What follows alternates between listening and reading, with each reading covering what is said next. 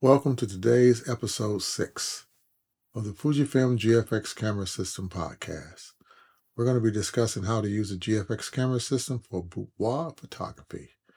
The Fujifilm GFX camera system is a powerful tool for any photographer looking to capture stunning, high quality images. It boasts a large sensor, fast autofocus, and a range of lenses that can produce incredible depth of field and sharpness. When it comes to boudoir photography, the GFX camera system is an excellent choice. Its large sensor allows more light to be captured, resulting in better image quality. And its fast autofocus ensures that you capture the perfect shot every time. So how can you use the GFX camera system to create stunning boudoir photos? Let's dive into some of the tips and tricks.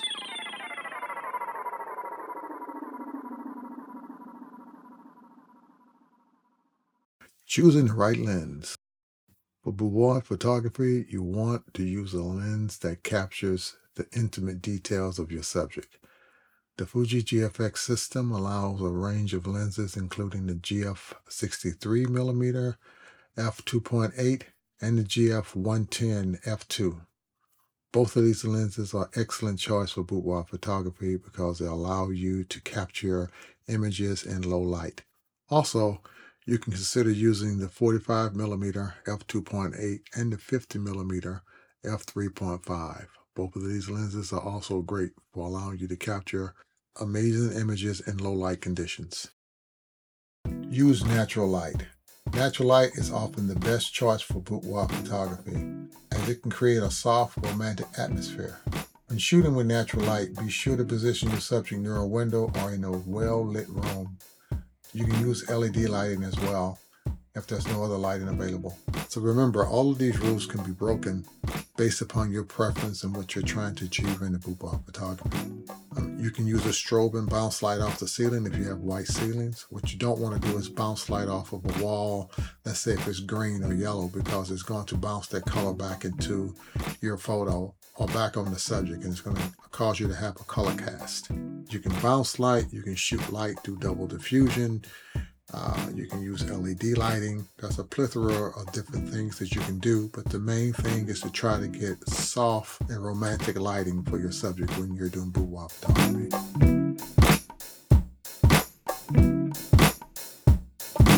Hey, don't go jumping around the directory. We've got more coming up. We'll be right back.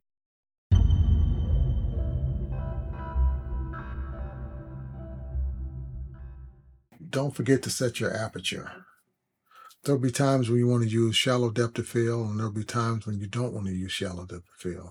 But you will have to set your aperture to according to what you're trying to capture in that particular moment. To create a shallow depth of field and blur the background, set your aperture to a low f-stop number.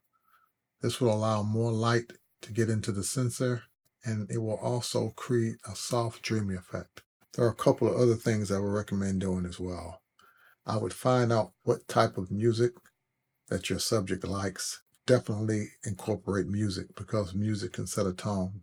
And you'll see once the subject is comfortable, they'll be guided by the music.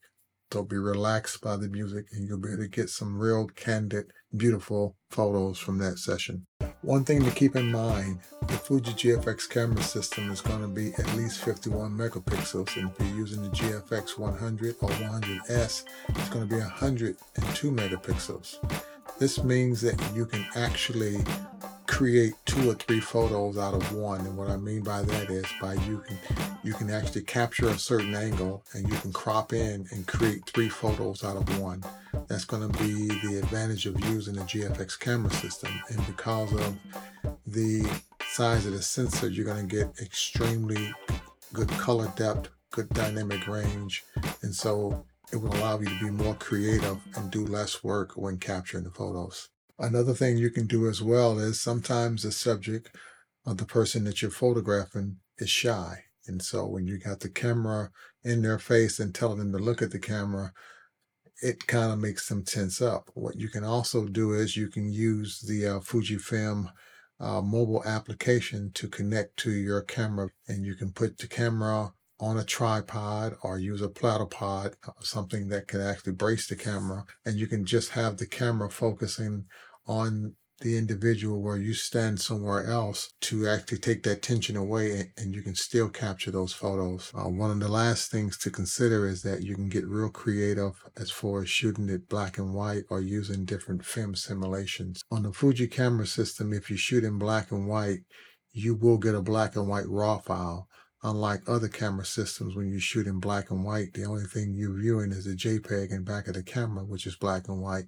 But when you bring in or import the photos, the raw file converts back to color. And so now, if you don't shoot in both JPEG and RAW, you have to kind of go back and reinterpret what you saw or what you believe that you were viewing in black and white.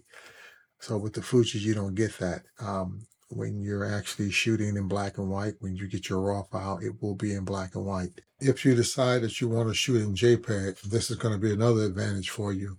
You have the ability to actually set custom recipes to mimic certain type of film look, certain type of black and white film looks. And so straight out of camera, you'll have the look and feel that you want without having to go into editing and trying to color grade or make it. And you also have the ability to add grain to that photo as well. So that's another reason why I would recommend using the GFX camera system. Direct your subject. As a boudoir photographer, it's your job to make sure your subject feels comfortable and confident. Be sure to provide clear directions on poses and facial expressions and offer feedback throughout the shoot. One of the things I strongly recommend that you do is go over the poses before you do the shoot so that there's an expectation and an approval of the subject before you get to the shoot and start requesting them to do poses that they may not feel comfortable with.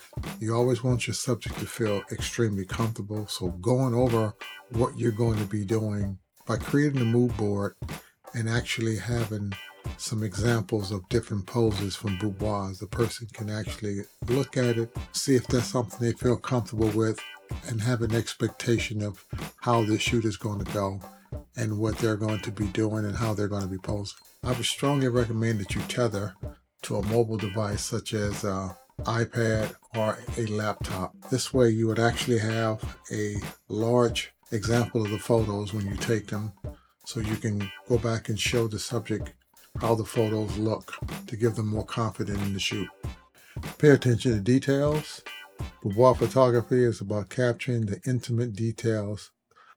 Be sure to pay attention to the subject's clothing, jewelry, and makeup.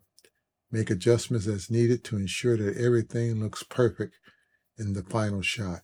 Don't be afraid to experiment, but also make sure that you have the approval of your client or the subject of who you're photographing in the in the boudoir photography.